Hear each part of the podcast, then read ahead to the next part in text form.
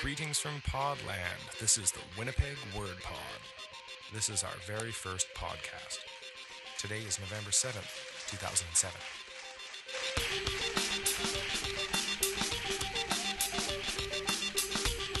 The first Tuesday of every month in Winnipeg for the past seven years has been occupied by an open mic event called Speaking Crow. Speaking Crow commonly features a local poet. This month, Duncan Mercredi.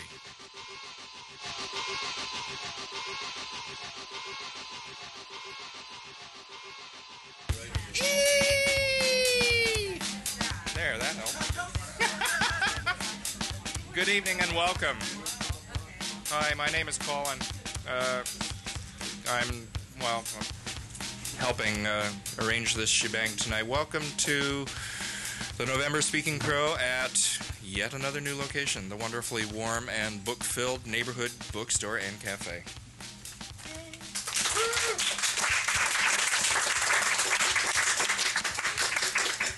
The fellow with the glasses behind is, is Bill Fugler, the proprietor. Uh, he can take care of your tea. If there's anybody who has one of these peculiar tea things and you don't know how to work them,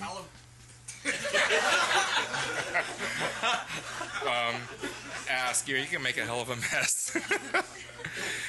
uh, Duncan is well. It, uh, Duncan is the reader that I applied for, so I'll be supplying introductions tonight. Lindsay Weeb will be doing her usual charming uh, hosting. She's a little. Um, light on her pins yet. I'm I'm I'm going to be doing the initial nattering until she finds herself. Oh, I can't believe I said that. Um, and I'm just up here nattering and getting sound levels for Leaf uh, Norman, who has sprung this interesting technological surprise on us all tonight. Namely, this dead microphone, which will record, won't amplify a thing, but will catch everything that we, well, say. I don't. It's yeah. this is. Um, I'm going to um, invite him up to the mic to sort of say a few words about this. Basically, it's he's going to explain what it is, and then if there's any of you who have signed up for the open mic, or Duncan, you know, is well, Duncan's actually cool with it. Um, you can. Um, how about you do that? Oh, that's what I was going to say. Hey there, uh, I'm Leaf, and microphone just a prop or what? it's just a prop. It's I'm trying to do the very first podcast ever, as, as far as I know, uh, f- about Winnipeg spoken word, and it's this is the first one. Uh, I would just and, say it is. and it is the f- well, I oh, okay, it is the very first one, and uh, I've got. Uh, it's gonna be it's and I've already got like hosting set up with with Jellycast, thank you, and uh, so that's gonna be searchable on iTunes, and uh, or I'm gonna do Speaking Crow, and I'm gonna do oh I don't know maybe Stone Soup and end on all the slams and whatever I can get my hands on, uh, like a poetry show or something like that. Uh, and uh, compile it all together and put it out into monthly or weekly podcasts. So that's what this dead thing is here. Just speak normally from this distance or so, and that ought to be great. Thanks. My introduction, my text of introduction for Dur- Duncan, um, actually uh, begins with a riddle.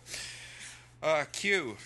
A ghost walks into a blues bar. What happens next? This may or may not be a rhetorical question. Answer Duncan Mercredi buys it a beer.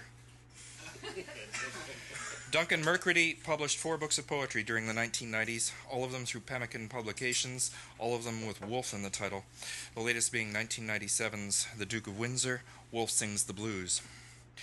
Blues music, tunes by and in defense of the downtrodden, has always been a big thing in Duncan's poetry.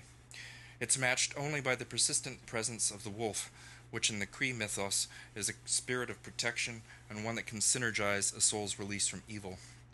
In tracing bits of story along cracked sidewalks of urban Aboriginal life, Duncan's poems have held a consistent sorrow, anger, peculiar joys, and a complicated compassion. Quote, Mothers of this land, we seek forgiveness. We, the protectors of your gifts. We have failed you as there is hunger. Wars rage and children die. Children with bellies distended cry at night with a hunger, a hunger for food and love. That's from mothers. Duncan Mercredi is working up another book of poems. He gives storytell storytelling workshops. He's a lightly mocked elder within the Aboriginal Writers Collective of Manitoba. He hosts a two hour music show every week on NCI FM. I don't think I need to tell you what kind of music he plays. Please welcome Duncan Mercredi.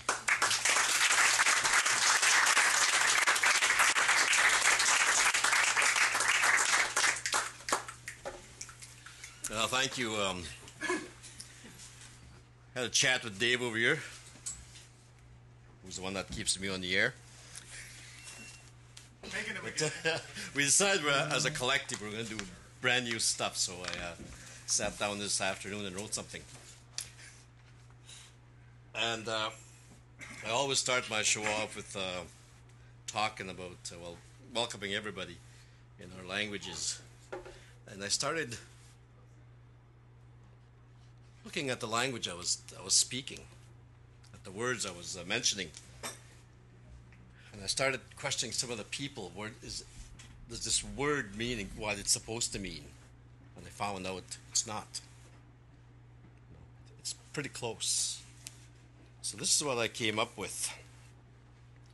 Dancy, Anin, Bonjour, Sego. Words of greeting, or are they? strains coming from the same voice whispered across the land with no one listening. Tansy, how are you? Anin, how are things? Bonjour, good day.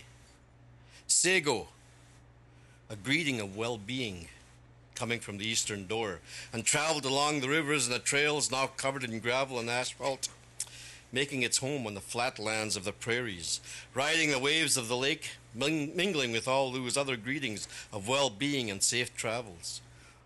Old words, older than the land. Greetings carried from the stars, mixed in with other words and phrases I don't know. Yet I have heard whispered on the streets and paths of today and yesterday slipping in and out of places like the back alleys of Main Street, carried into the North End, and now some are even found in the suburbs. Old words, planting their seeds into new memories, unable to shake free of these words, older than this land. We glance into the shadows looking for their origin, but the picture is shrouded in mist, and the voice is but a whisper, still weak. Nancy, Anin, Boujou, Sego. Ah, but it's much stronger now than yesterday or even the year before that. The voice is old, the body is weak, the mind forgetful, and the trail is faint.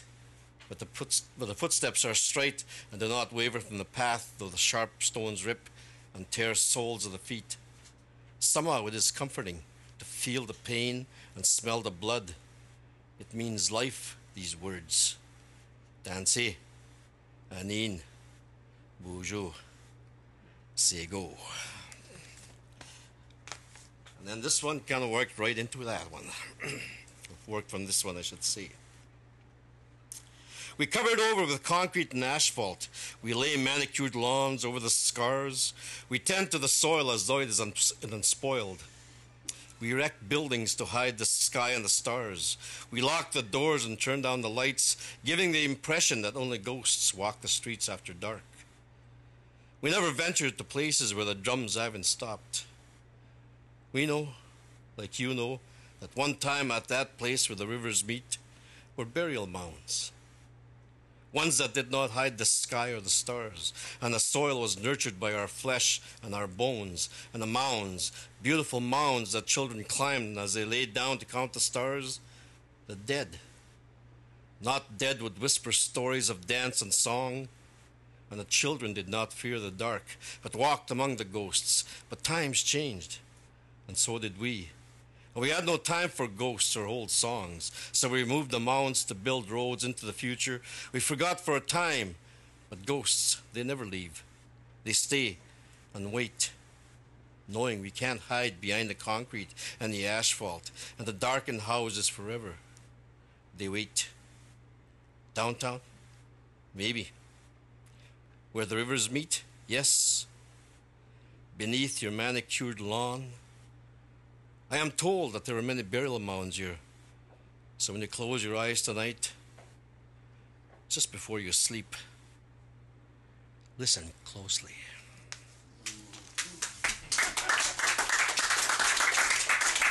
Uh, I did the Brandon uh, Writers Festival, Aboriginal Writers Festival, a couple of weeks, well, I guess two weeks back, weekends ago now. And uh, they asked me to write about writing and life, so I'm just going to read a little bit of it, what it means, what writing is for me, and what I write about.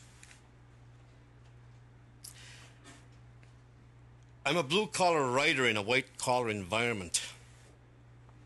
I'm most comfortable when I am surrounded by people that have lived uh, on the streets, on the fringes of society, folks who talk street. I have been there with them, drank their cheap wine, cheaper whiskey, and warm beer.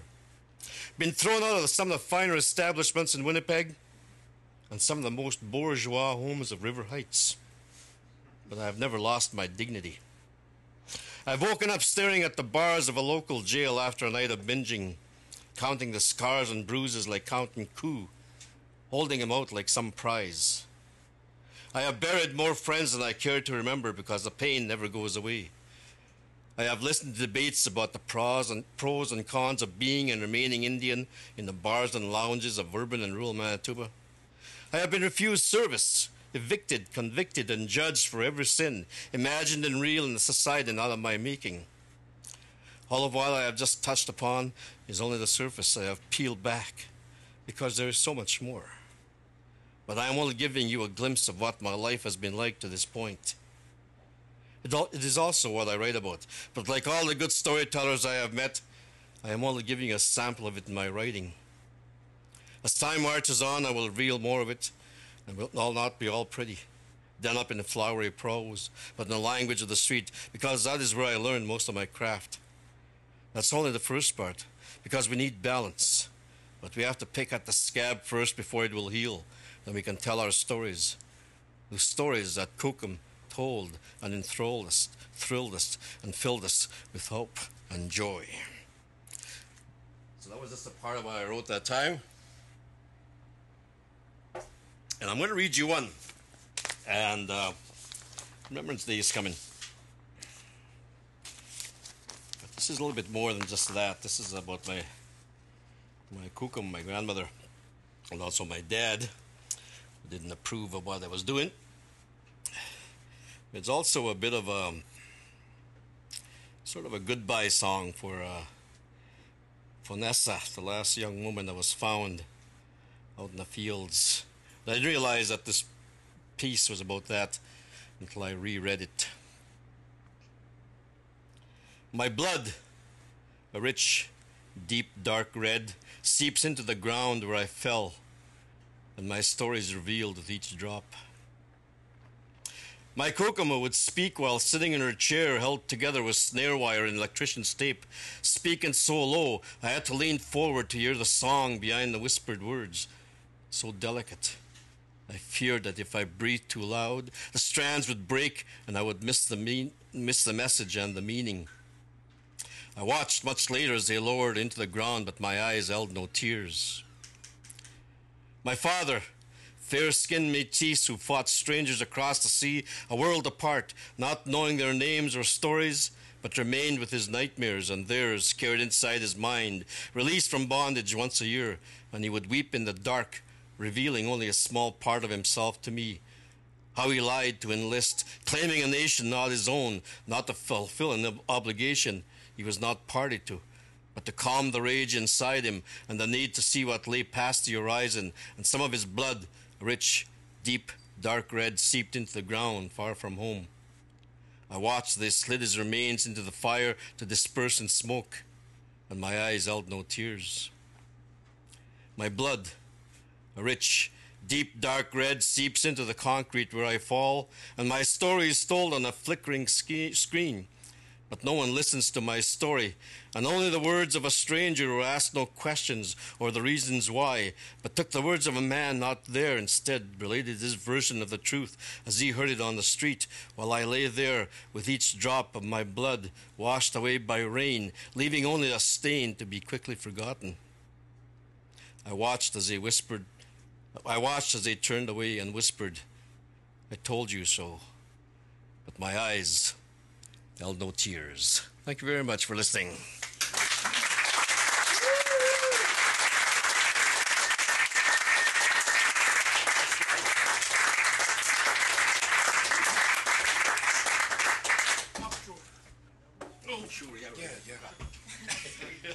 Actually, I'm also working, uh, doing a workshop at the Urban Shaman, November 17th, for the youth. I throw that in. Kept hearing it at the uh, Brandon Writers Festival for the youth. I think that's North End Talk. I'm not sure. Uh, but anyway, um, on November 17th from uh, 9.30 to 4 o'clock, I'm doing a writer's workshop. And that'll be for the 15 to... What is the youth age these days? 29? God, man. so 15 to 29. So if you're interested, uh, oh, there's free food. Yes, there's free food. Just email me. I'm taking names down. I think I got about eight or nine. So we, we got room for about 20, between 20 and 25. So I'm uh, I'm Lindsay, and I'll be hosting. Hi, and I'll be hosting the open mic part. But first, we're going to have a, a five minute uh, buy food, support the establishment, uh, smoke if you must, or if you really want to, break, and we'll be back in five. Okay, it is uh, it is good to see you all for the first set of the uh, Speaking Crow open mic. Thank you again very much to Duncan for being our featured reader this evening. Uh, you can hear me, right? No? Doing as loud as I can. The general rules of the night, we do have kind of small rules, you know, me being a force of order and all. Uh, uh, they're not too crazy, but it's basically, uh, I think we sort of full, not too much. We'll see how things go, but we're looking at three minutes, which sounds very short, but it's actually not that short, believe it or not. Believe me or not, actually. uh, so give or take. Um, but if you if you give too much, uh, you will hear this sound a little after three minutes. That's the like gentle, the gentle Santa grandfatherly. Please wrap it up sound. Uh, and if you like flaunt, if you cruelly flaunt that rule, you'll hear this sound. Ah. Which as which is a okay, which is a really fun sound, but that should not let you try to provoke the sound. You can play with the toy later. After that, it's Teletubbies. After that, we just charge you. We all yeah. Okay, New contest. I think we should name that song. you can name the sound uh, later. PC. okay, I'm gonna get the sheet now. Our uh, see, it's tempting to go behind the microphone, but you can stand over here if you want. It doesn't matter. Uh, so our first reader of the evening is uh, is Colin Smith.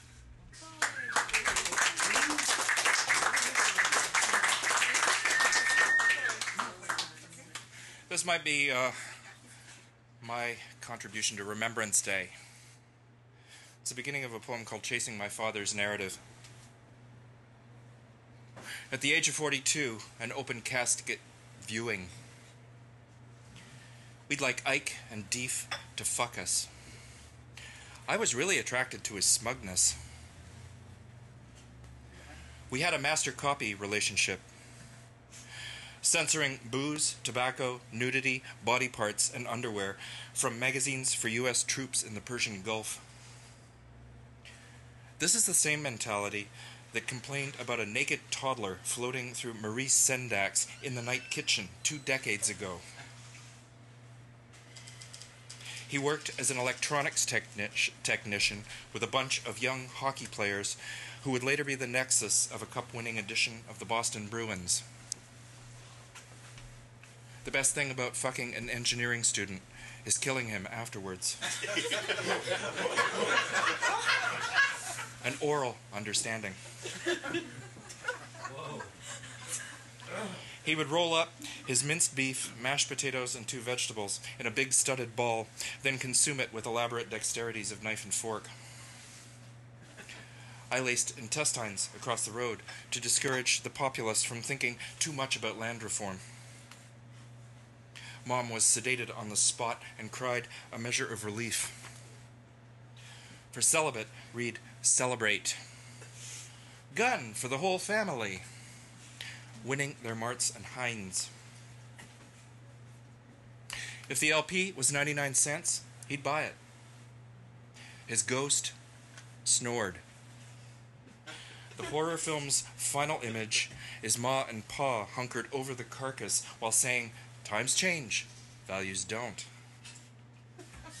A helicopter dispenses weather narratives and bullets named To Whom It May Concern. In a rough economy, stick to the battering husband. Trickle down money equals eat my shit. That's it. Sorry about the rhyme.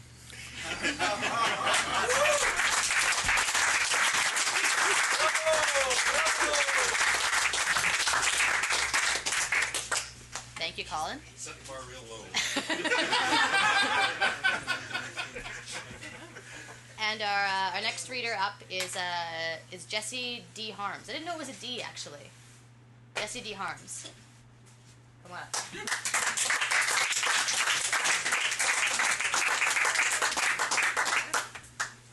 See, I'm half deaf. I really like the microphone, but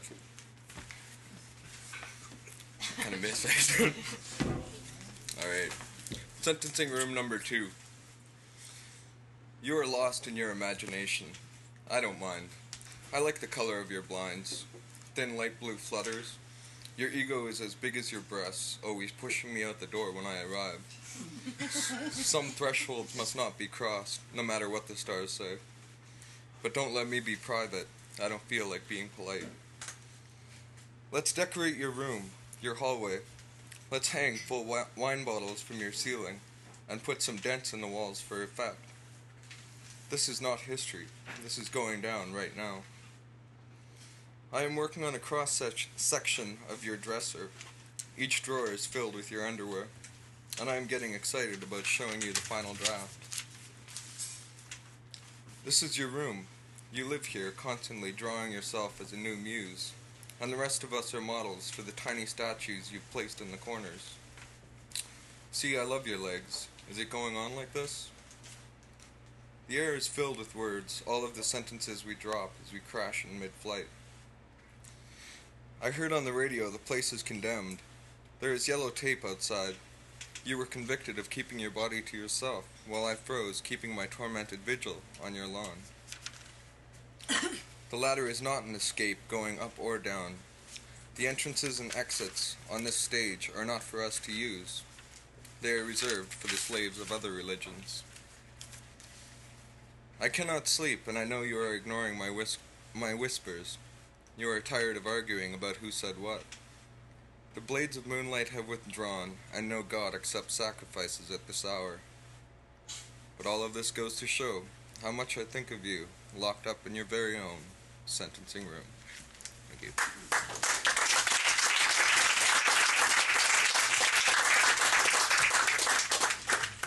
Thank you, Jesse. Um, there's an in joke here, but I think it's a very small crowd who will get the in joke, and I'm not in that crowd. So the next reader is um, POV Brain. Von Friesen.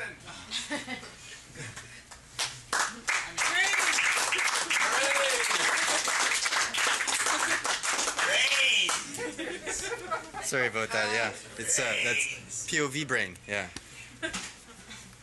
Um, I had this like intro writ, read, written and stuff, but I won't read it because that my time is ticking away. Um, this poem I'm going to read is something I did at the. Oh yeah, I have to take this off because um, and in the true spirit of the slam, I, am not allowed to have any props. So um, this is a piece I did in Halifax at the at the slam there as part of the Winnipeg Slam team. So uh, thanks. um, okay.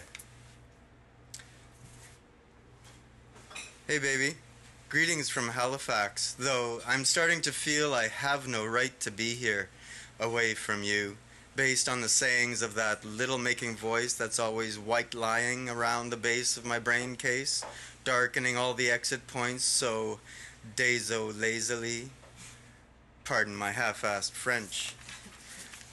Although it's only a microfissure, I've heard about a racial rift here that's giving me an almost glacial grip on the gray matter I barely take with me wherever I go. I'm starting to get a little white hot headed, and that from only 32 samples of over 6 billion voices all focused on injustice. But Halifax, sitting pretty as a portrait of a signal hillside by that huge halide mirror outside, is starting to blow hard as if the storm in my head is escaping and building. And although I'm ready to snort some joke off that reflexive turbulent surface out there, echoing, echoing my mains frame, First, I'll need a hat so I can actually see what I'm writing, as if writing while smoking on the front steps of this hostel called Heritage will heal me of the hostilities inherent in our technically human makeup. So I go to Funk and Joy Balls, or is it Junk and Foibles, and learn that I'm actually trying to sit and write on one of the cross streets of the windiest intersection in this town takes me back to you in Winnipeg, where Portage in Main is the windiest in North America. But I hope this flashback to you doesn't affect my first cross draft. Things seem to have gone backwards the way of the slam in Chicago, the other windy city, the year prior to that inaugural CFSW, where Canada first showcased its vocal spectrum as greater than that of America in Ottawa. And you, I mean, Anatawa, Pardon my Japanese. I learned it from Howard, but I'm talking to the Anatidae, the ducks I want all in a row so they can file out of my mind like a tourist snapshot of natural order and feed on the free bread I've cast on the water. It's the racial divide that's making me break the word hatred in two, and what I'm left with is one, my new hat, and two, the realization that seeing red sometimes depends on what you've read on to someone else's other colored lips. And though we're all mad as mad hatters at a tea for too many party, it's all about the piece, the making and breaking of it, the two spellings of it, and how you pull it like a habit out of your ass. and I know I'm talking through my medicine hat when I mention one of my sons attending college there as if to heal from the wounds of a father he almost had. I've gone inside now. I'm writing in my favorite room, the one with the TV, and someone's just started playing Godzilla about post war lizardry, like a thriller from about 1,200 miles northeast of Manila, like a monster who appropriated the splitting of the atom to become his country's mascot. I'm starting to think in terms of harakiri. And although they call you Maratu for your freedom fighting frenzy against the Ethiopians of the dominating masses, I'm the one who's crazy for thinking he has any right to be here. My hat's off to you, baby, and I'll Halifax you my ass before I have it handed to me, while flirting with not getting. while flirting with not getting my first maritime penalty. It's a good day to die on stage, to go kamikaze, if only because it means divine wind. If I survive, I'll go somewhere and order the oppressed duck in honor of my ancestors who were burned like witches for not floating or for just being my ancestors, and hope I don't go into Anabaptist or anaphylactic shock because my hair day has entered that gray area just for some variety. But you should see my new hat. I'm not the fashion expert you are, and I hope no one makes a federal case out of it just because I think it makes me look kind of fedorable. Last 30 seconds. But if you think But if you think it makes me look fake and pretentious, I'll have a double portion of the tofu you serve and wish the hat soyanara.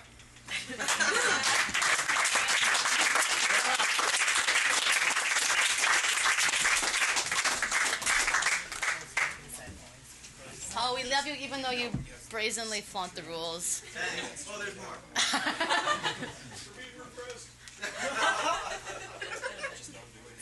Regime here uh, and our next reader up is John Cunningham.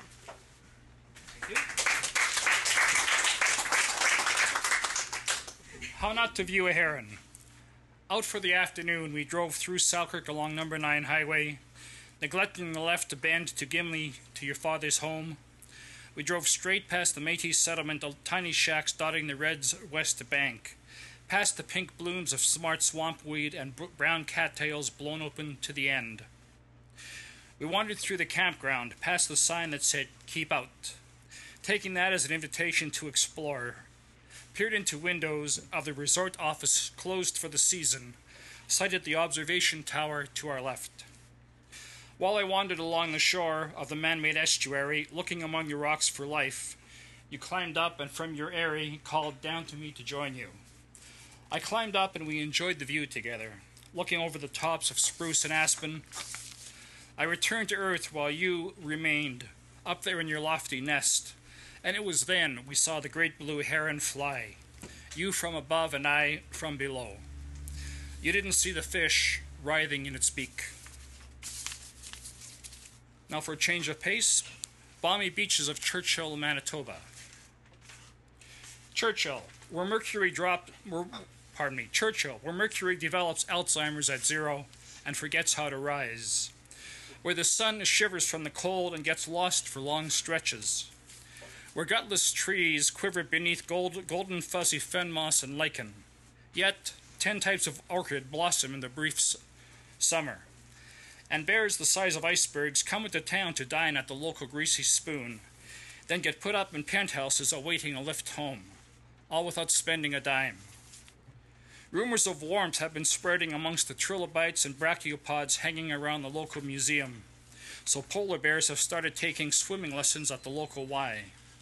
Because the fast ice that used to gather at the shore, smoking cigarettes and whistling at the seals during their mating rituals, has gotten slow in coming, or sometimes not at all, and the seals, embarrassed by, by the icy inattention, have moved out to the bergs.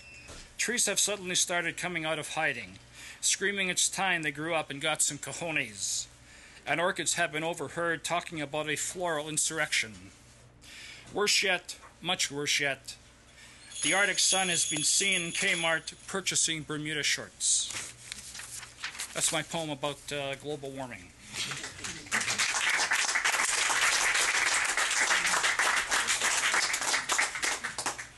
Except Luella. Luella Lester.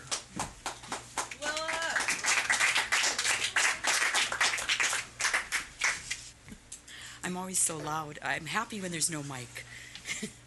okay, this one is called Stuffed.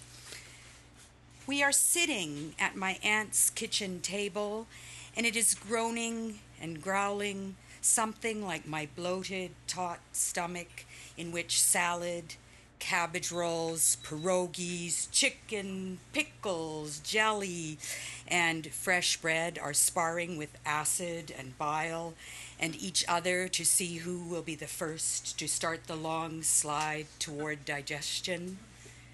Do you want pie? Oh, I, I'm full, so full, I can't eat another bite. Oh, you don't like pie? I have some cake in the fridge in the basement. No, no, I, I'm just stuffed. But it's too late, for she has already toddled off down the stairs to the fridge that sits there in the cool, airless basement, watching the hard blue couch and the white lace doilies and the fake walnut television with rabbit ears, and my aunt's husband, who likes to turn little girls over his lap and pinch their bums.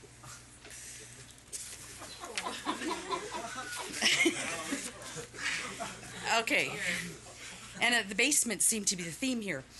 In another era, in the basement on acid, because of what happened to her in the previous poem.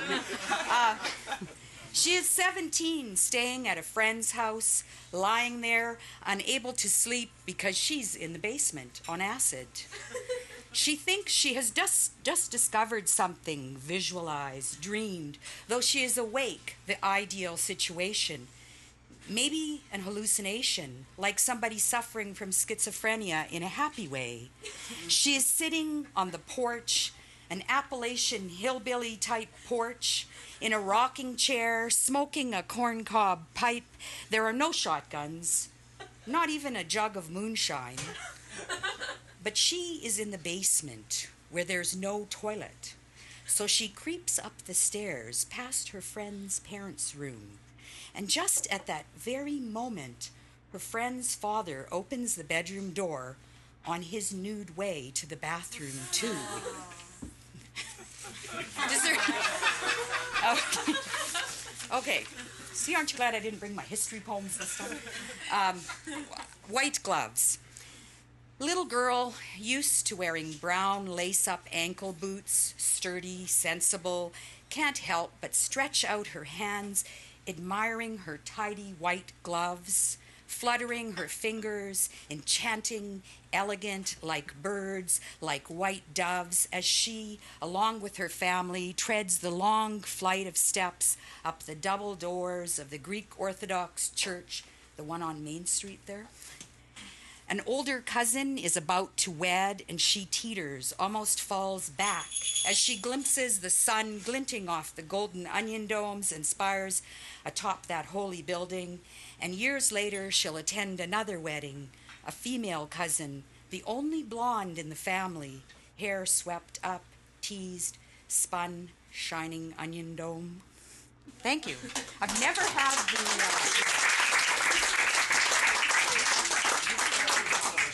Uh, I like the instinctive people do when the bell starts. no, no. I kind of think the clock might be like it looks like it's going faster, but it, why would a clock go faster? It doesn't so. Uh, thank you, Lala. Next up is the uh, is the dynamic duo, which is the cheesiest line ever, and they're already setting up of, uh, of Dave Street and Christoph Engbrecht. We are getting a very special poetry performance. Uh, and you'll notice I won't ring the bell for a while because their combined time should, you know, what? Well, we kind of have a birthday clause, but we never really formalized the birthday clause. Anyway, so you can just turn your attention in that general direction. You should hear. Murmur amongst yourselves. Rhubarb, rhubarb, rhubarb.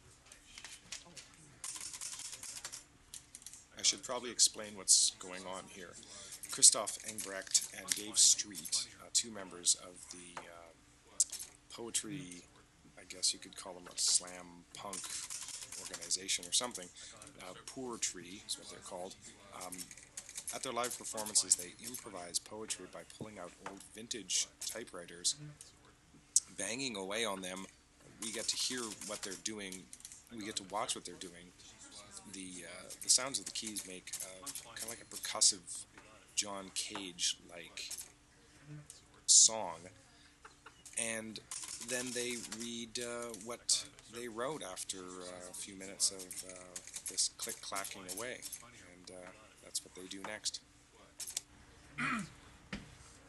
You watch the island farthest, lips from his rhubarb, how the silhouette of the gold mine, His rhubarb shirt, piss, stained, blood, the previous evening, into the August sky. beats, It is the jackpine. internal bleeding, and you are with enough wine to forget stand ashore boots before you get back in the kayak. that you were birthday and spit at the jack flesh snout, the night before. raise, Hug your cousin. raise, Not raise, yet. pause Under the sink with hands in duet. on the bread crumbs, Duct tape with an oven mitt. crumbs E39, 4, Dreaming of a pony and that angel. three of four dust, and you, as you must, Your room climb to the window with a queen size hole and wait for the taxi in the basement and look between the trunks where all the previous spirits went. of two spruce Bonsoir, monsieur. whose beginning never Bon fait. and Watch out for the whale of bound and waves. wall.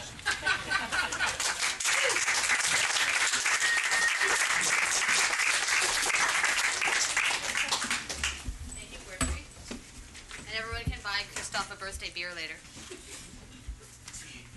A birthday tea. That's kind of boring, though. Uh, our next reader up is Andrew Eastman.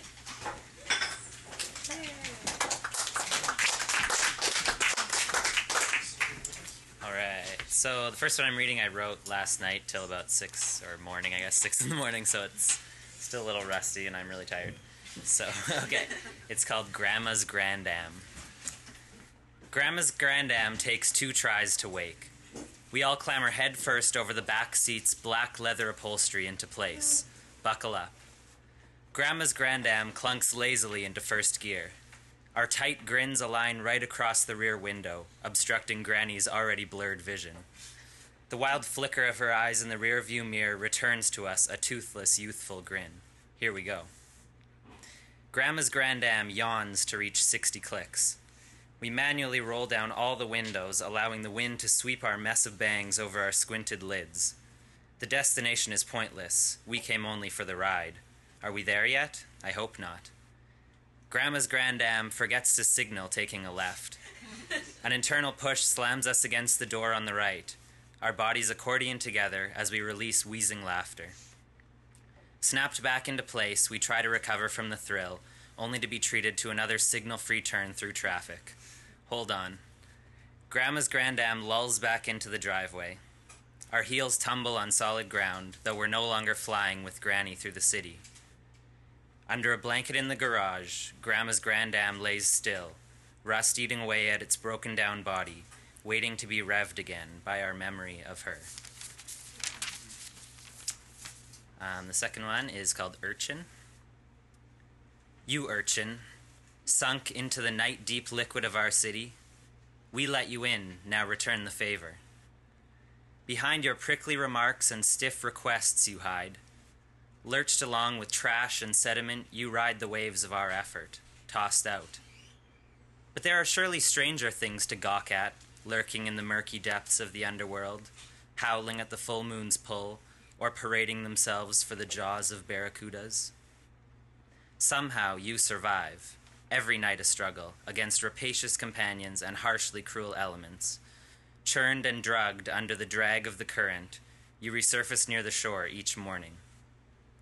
Lost in the unknown alcoves of illuminated tide pools, washed over by bright corals and scuttling crabs, we take no notice of your sadness.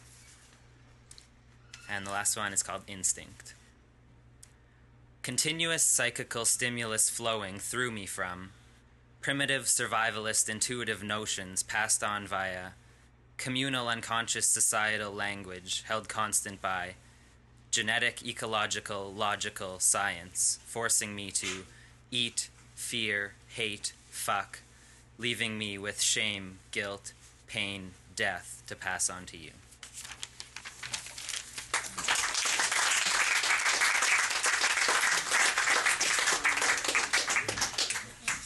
Thanks, Andrew. I don't really know why I'm getting up and sitting down. So our next uh, reader is Sheldon Thomas.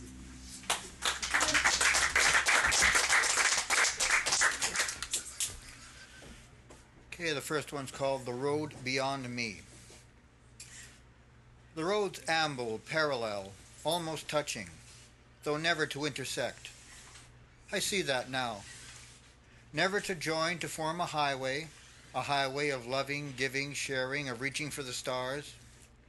My road is at most times barren, the asphalt slightly worn, the loneliness conjuring up visions of sagebrush bowling balls down an endless wet, windswept alley. You cruise along on an autobahn to the heavens. The world at your feet.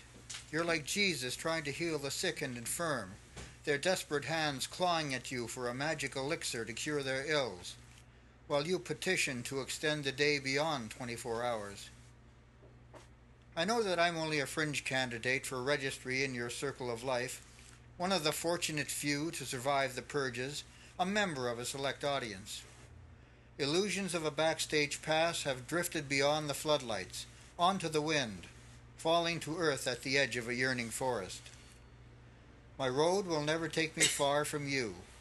In body, in mind, in spirit, I will always be within reach.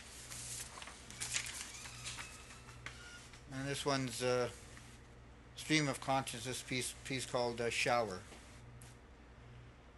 Abstract assholes wait for noon through the nose of the Archbishop and his scintillating reverie without a care for the egocentric eagles that fill the pots of the poor and fill the pots of the few who come home empty handed on the dawn freight trains of heaven's worshipping pranksters, without feeling, without seeing the message from the Carson legacy of, I did not know that, through the empty lies of bushy politicians in their frocking coats of varnish in the dead of night of a hallucinatory nightmare compared to revolting cocks and cocks revolting in the gray day parade of random sampling of fever blistering cake boys whose junky friends frequently use up the icing sugar for pancakes, waffles, and extraordinary madness the likes of which have never eaten gravy before before sunrise down the aftermath of anything pure and simple will I step out of the shower and start all over again. Thank you.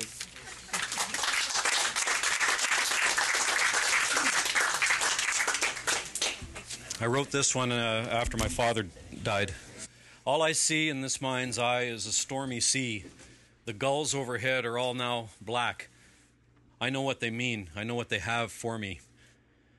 An aircraft saunters into view. They all look like they might crash any day now, body parts flowing easily, which may be because they're all loose now. Never really happens.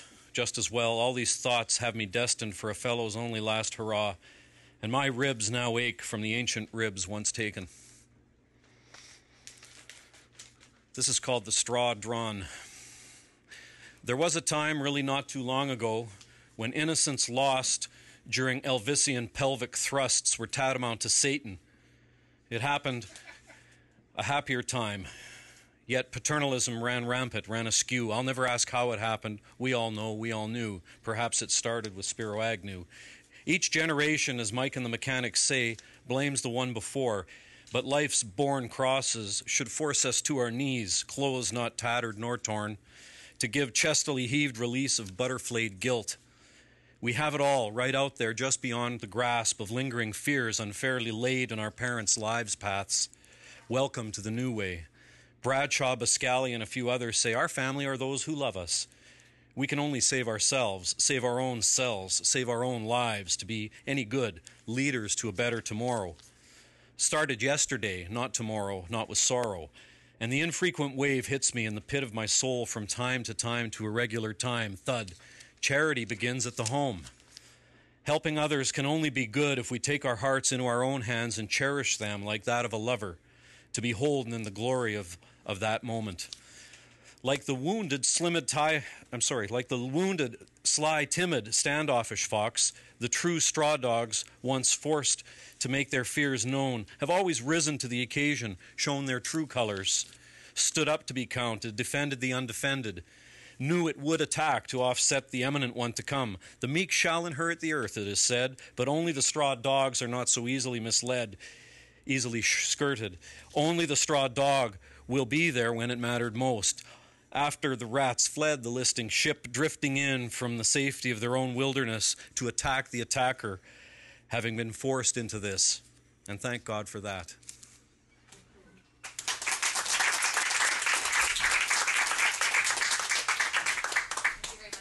Our first fighter, our first fighter of set number two is uh, is PC Miller. Come on up.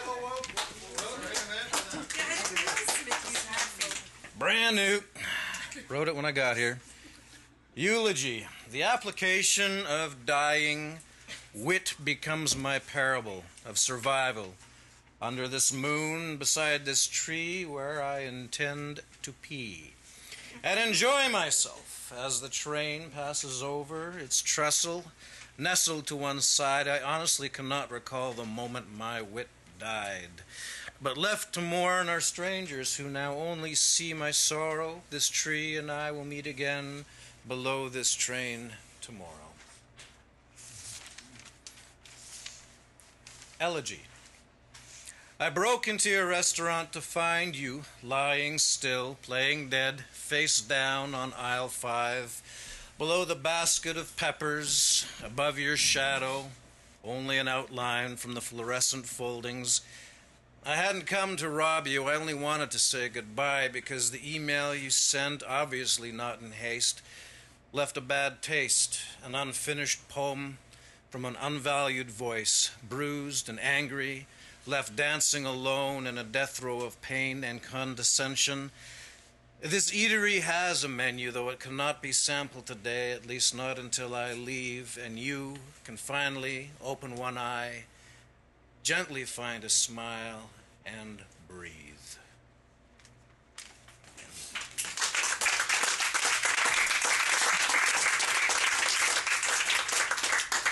Thanks, PC. And uh, next up, I really presumptuously wrote you down as just Anne Hart. Oh, that's fine. So yeah, that's fine. Okay, Anne Hart.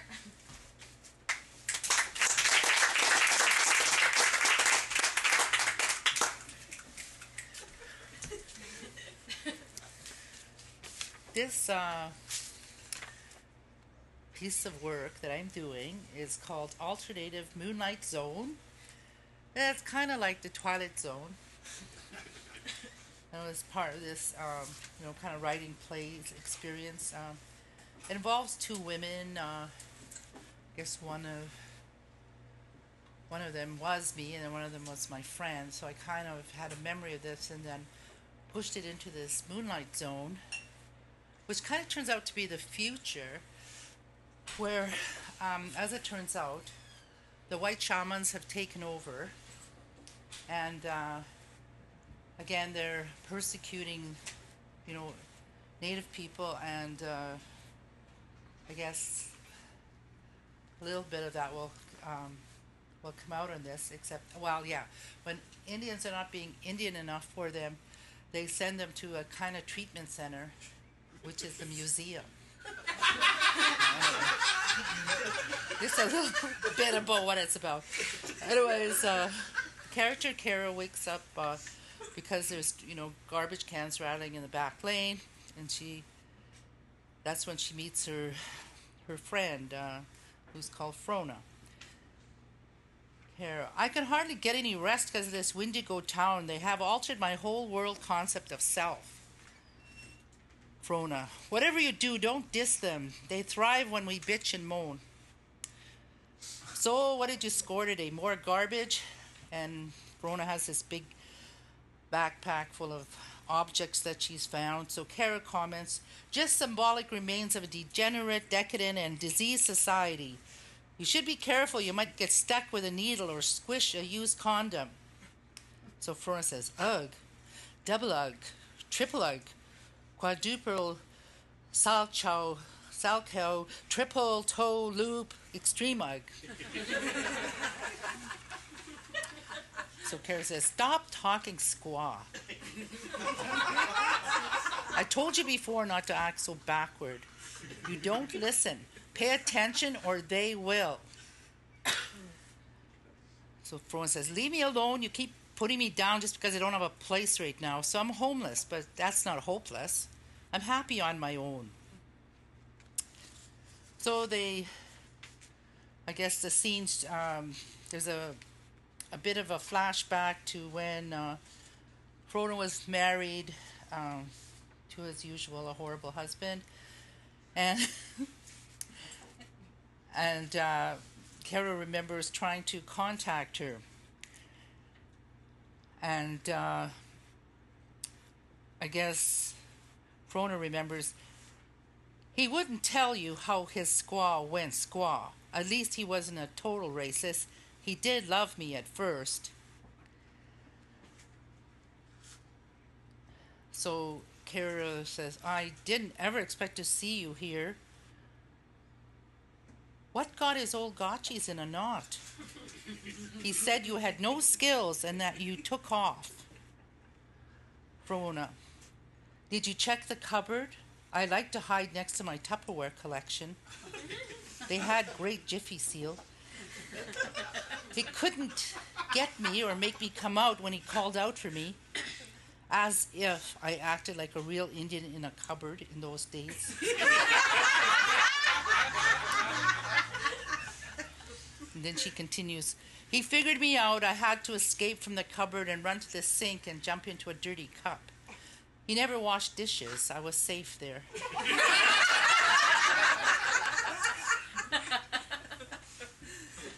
Anyways, they go on about uh, what's actually this is sort of weird. Where Kara says, "Rave on, lady. I just wanted to, I just wanted to get married and and not get an education. Get my Mrs. degree." And Frona goes on about how she, you know, again, her perils with the husband. Well, I built a fort in the toilet, too. I could defend myself from with the plunger. He was such a shitty husband, anyway. I slept with a knife under the bed even after I left. I used to sneak one in a beat up teddy bear when he was around. So Kara says, I bet that's why they told you you were a crazy bitch Indian. There are not enough shelters for us crazy bitches. So this is where the scene changes. I don't know, sort of like one of those sirens goes off. It's like they're caught. And the scene is in the um, museum where the exhibit is called Brave-Hearted Woman with Squaw. Kara's in a thong and she's wearing and she's wearing a chief headdress. Beside her is uh, who's in a buckskin dress. She's also puking her guts out. Kara, get over it. You had to kill that buffalo. It was stampeding toward the teepee. Frona, I tried to tell him where the buffalo jump was. He took a wrong turn. Paris says, Why live only in the past? Our great future is ahead. White men will discover us and want us to be their squaw- squaws. We'll have kettles and cutlery. And, anyways, that's that part of it. And I guess there was only one other line here. Maybe it's um, where they're. I guess it's just near the end here um, about their, you know, their problem with the shamans. Um, I guess it's just that uh, they they rescue a rattle from a, a pawn shop, and uh, this is what delivers them a bit from this uh, problem with the white shamans always, um, I guess, having them under surveillance. So they end this whole thing by um, a particular chant called uh, Sa- Shaman Chanted Evening. we'll be chasing moonlight across the starry skies, not even.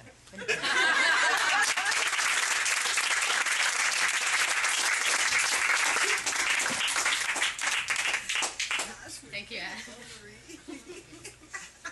And please do come back next month uh, to the same place, uh, same time, same time, seven thirty. Yeah, should we? Marie, seven thirty, good for you? Yeah. Okay, seven thirty, first Tuesday of next month. Yeah. Okay. Good. Uh, next up is is it Megan? Maigan. Can you say your last name? Oh, okay, I would have said Linklater right then.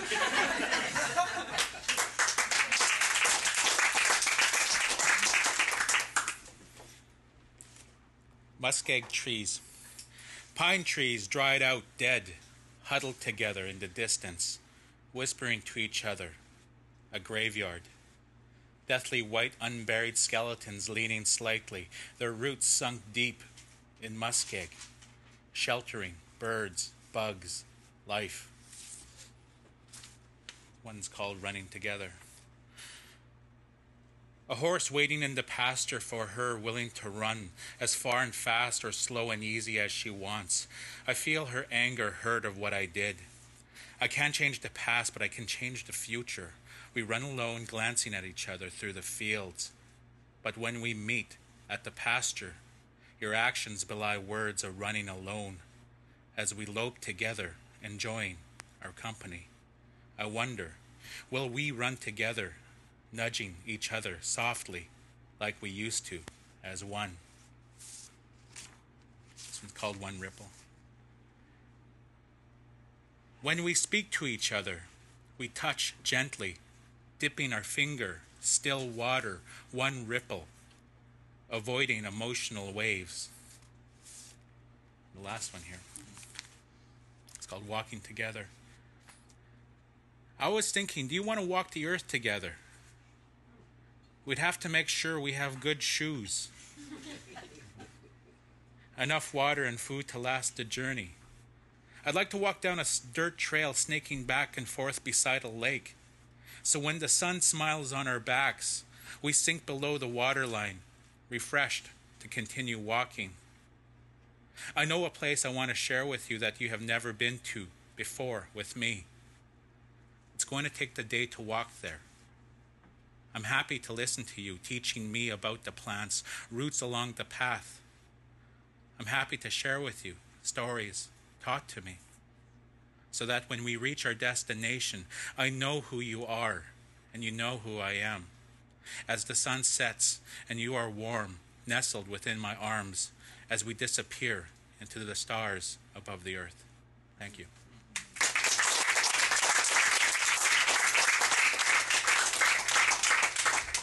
Megan. I say your name right that time? Megan. Means wolf. Thanks, Trevor. Trevor Gray Next up, Trevor Gray.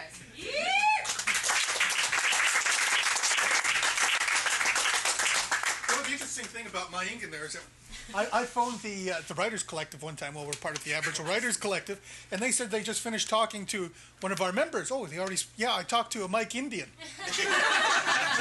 I'm there. We have no Mike Indian in our group. Uh, Mike Indian. Mike Mike Indian. Mike, Mike Indian. Yeah, that's the name.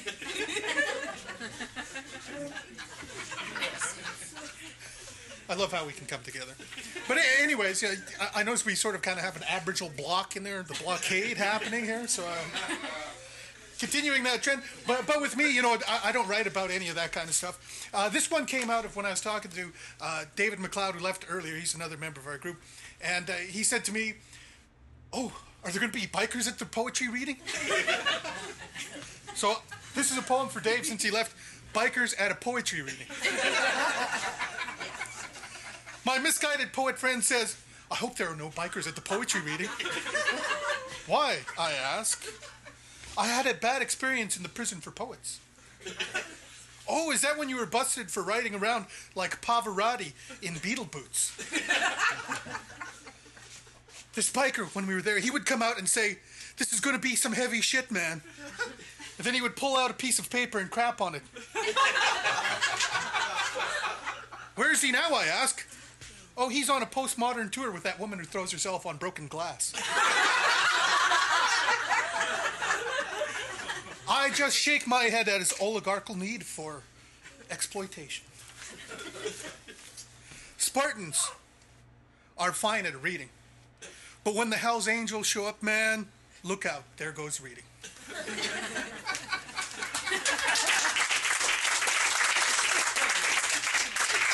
So, as oddly as would have it, today is my birthday as well. So, so I, I was. uh, yeah, Happy birthday yeah, yeah. But, but you know, what, now I'm 43, so I'm wondering. Well, can I still say I'm in my early 40s, or is that mid 40s range now, or do I just say 40s? Just a kid. Over the hill. You can say late So, so anyways, I, I, I call this one uh, Reflections of an Aboriginal Writer, even though there's nothing about here about being Aboriginal. It's not the middle aged words written on that mirrored face, the contoured lines of etched living, joy, sadness. And it, this is what happens when you work as a freelance writer, is that sometimes I have to do casual labor. So last year, I worked a day in a, in a lumber yard, restacking the tumbled over shing- shingles. There's this woman where she's flirting with me, and she's the one who's marking down how many shingles I pile up and which ones we throw away. I tell her, I'm in my 40s, you know. She looks down, then she looks up smiling. My mum is single. Thank you.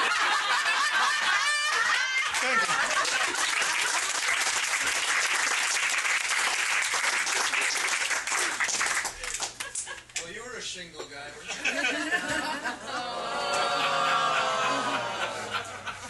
Thanks, Trevor. uh, next up is Shayla Elizabeth. Shayla, is that right? Yeah. Okay.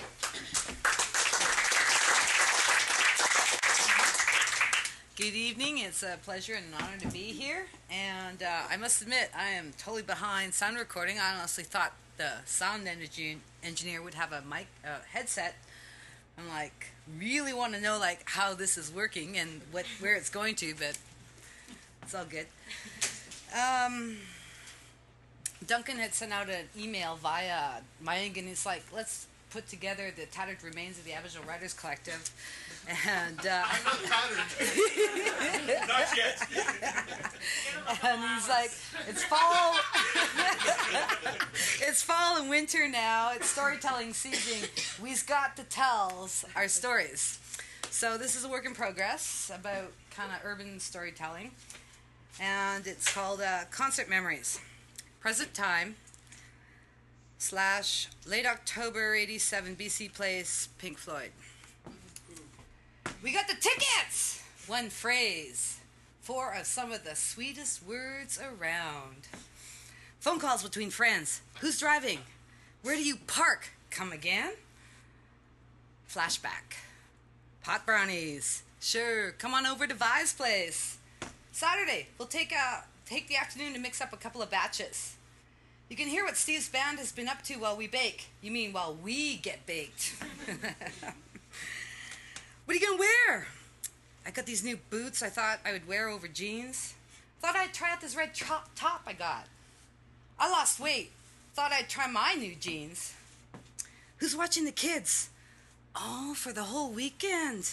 How'd you manage that? It's party time. Event night. To get in the mood, an afternoon delight. Post coital hoot tucked into you. Showered. All done up, meeting everyone at watering hole. You gotta check this one out. I heard it's real good. My brother came over to hear that Seattle group. Yeah, I heard all about that show. A new band or something. Munchies, a drink, a couple of shooters just to get in the right headspace. Meeting at the agreed upon point. Fuck! Parking was a bitch! How'd you guys get in so early? We parked under Portage Place and walked over the causeway. Damn. Gotta do that next time. Flashback. Rumor has it they're gonna have security at every gate with pat downs. What does that mean? That means you girls gotta suck in your gut and put a Mickey down the front of your pants. What?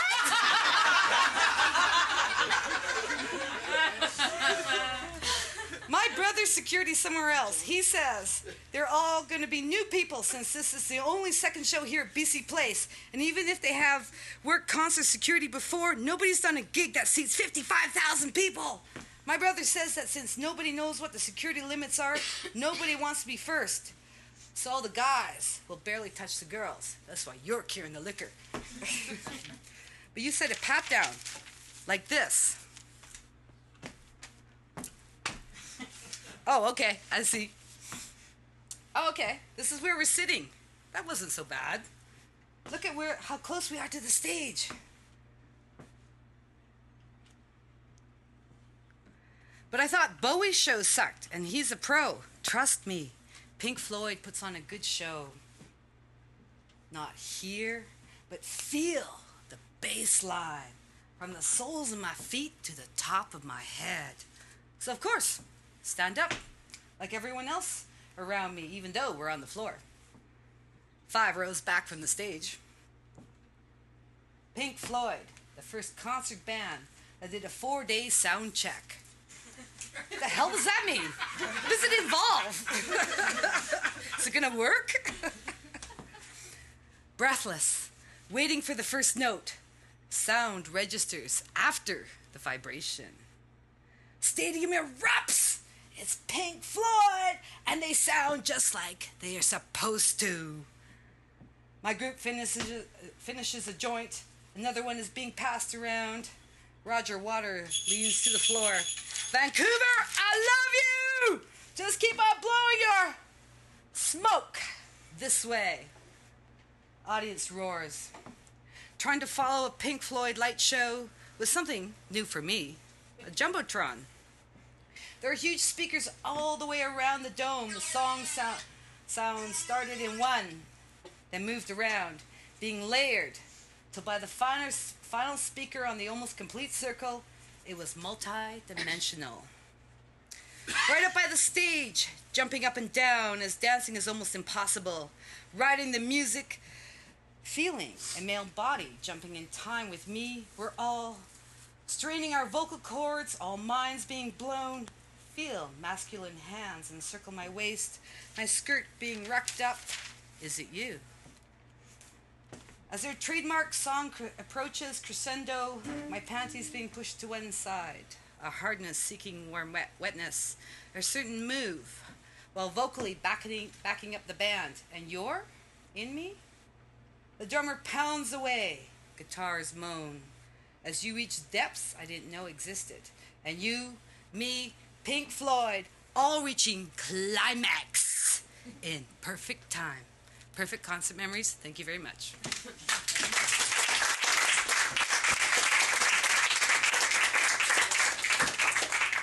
Thanks, Jayla.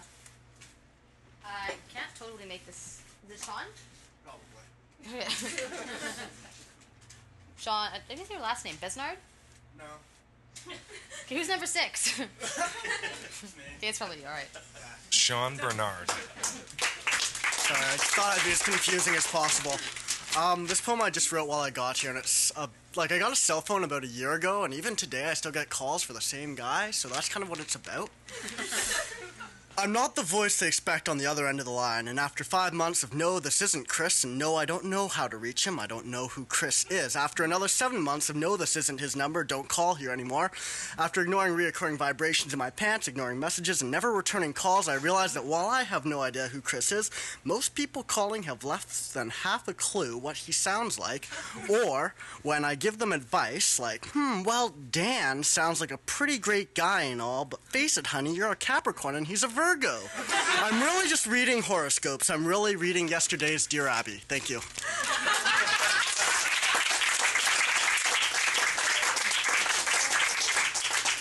Thanks, John. Uh, next up is Marika Prokosh.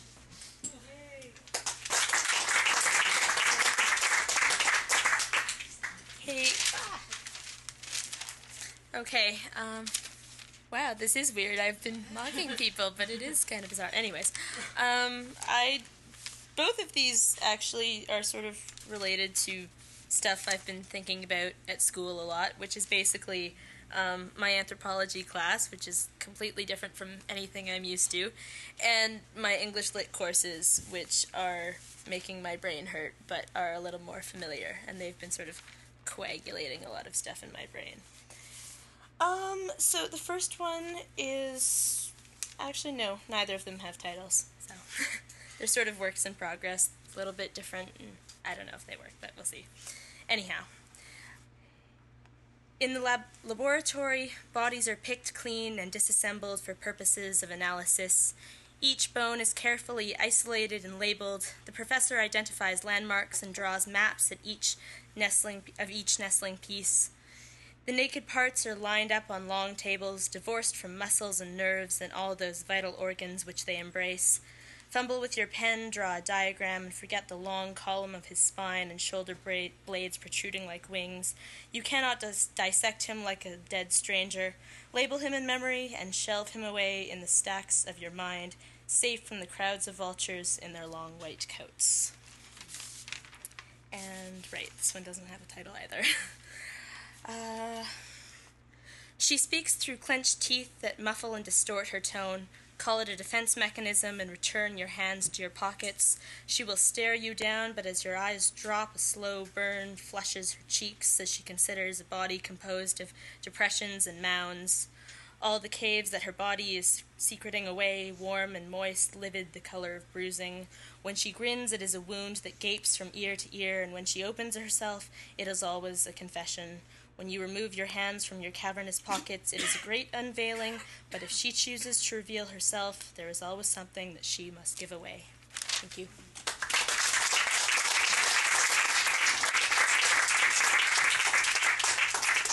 Thanks, Marika. Uh, and the next person up, I'm going to say, is it Sophia? Oh, good. That's who's up. This is hard to stand Hi guys. Um,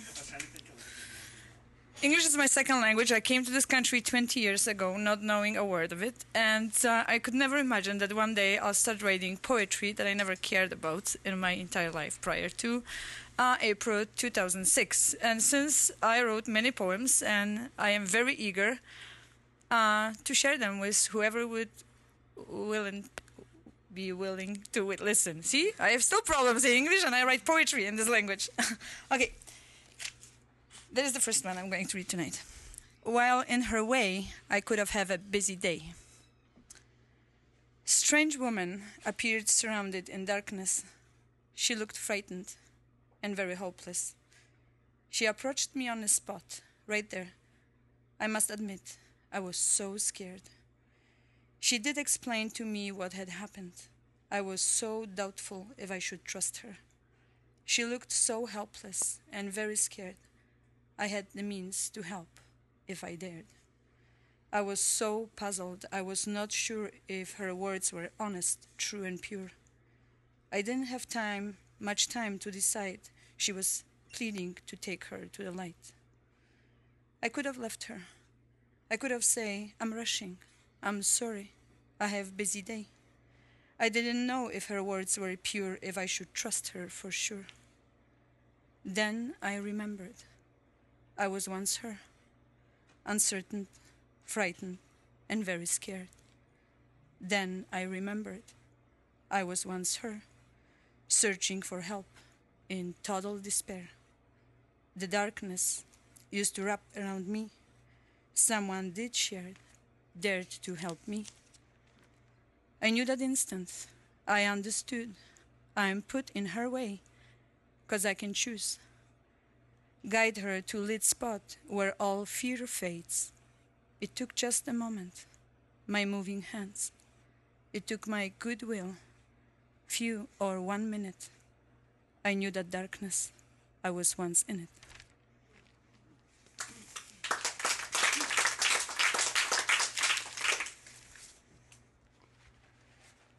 Very professionally looking, I see. It's not food. I'm intrigued by their presence. Faces. That's what I want to see. Faces. That's what I like to observe. To watch what makes them come, what triggers their nerve. Faces, which tell you more than they intend, which use disguise and pretend.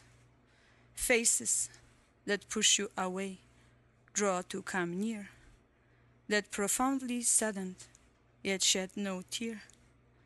Faces that burst with happiness, seem not to worry, which are apologizing, yet don't seem sorry.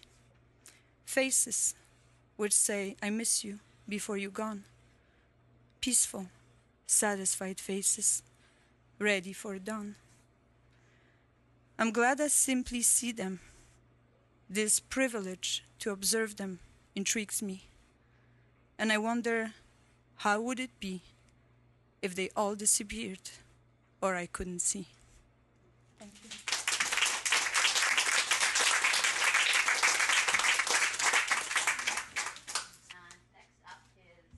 Eve Dutton.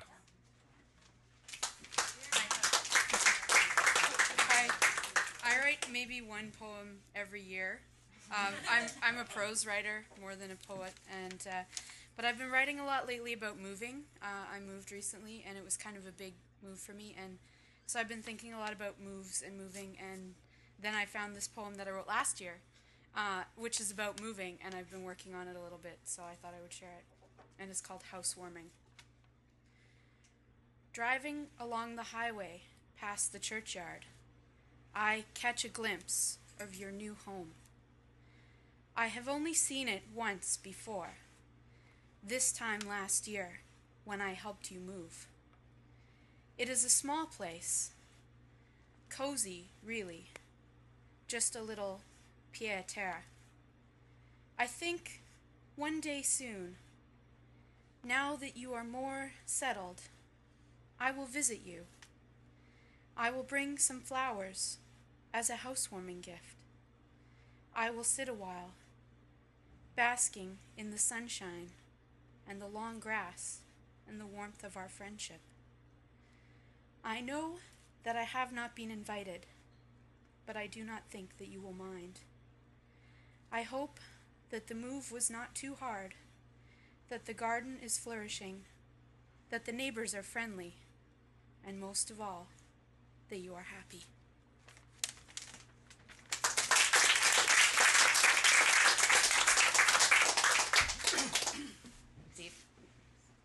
It's it's weird not having the mic to hide behind. Really, I think that's what it is. it's a nice little like little divider. Anyway, I'll stop being socially awkward and uh, and no, no, I can go on forever. Why Rosanna. room full of people who are the same Rosanna's next. Yeah. Rosanna Deerchild.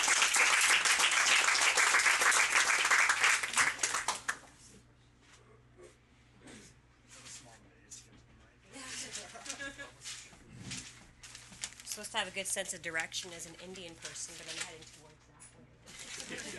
There we go. I just have one piece. I was going to sell my extra two minutes to one of my cousins here, but uh, I think I'm second last, so it's kind of monologue, I guess. Scars. Mama, where did I get this scar? Berry picking. You tripped, fell on thorns, blood, and berry juice everywhere. Where did I get this one? Cut on a piece of glass hidden in the grass. You always refuse to wear shoes. What about this one? Skinned knees on pavement. And this? Climbing trees. Here? Jumping off swings. How many times do I have to tell you to look before you leap? Mama smiles, her fingers rub my scars like braille. Mama reads each one softly.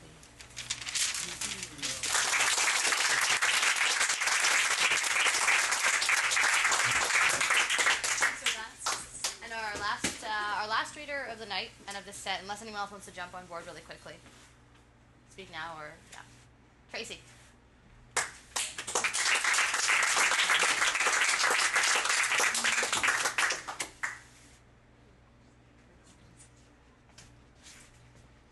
I didn't bring any papers. I'm just gonna read some haikus and hopefully they're in here okay somewhere.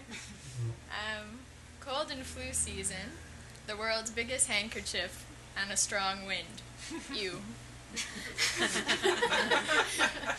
and they can't steal your soul, hung from an electric line, lace tied shoes, dancing. Thanks.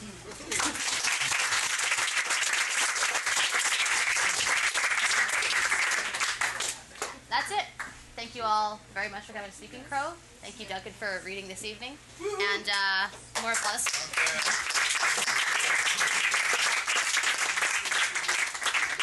If you're not on the Writers Collective mailing list, please feel free to, to send an email to Sonara, which is uh, Writers Collective, all one word, at uh, uwinnipeg.ca.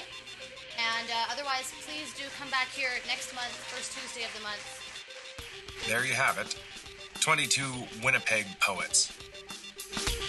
We'll see you all next time from Podland.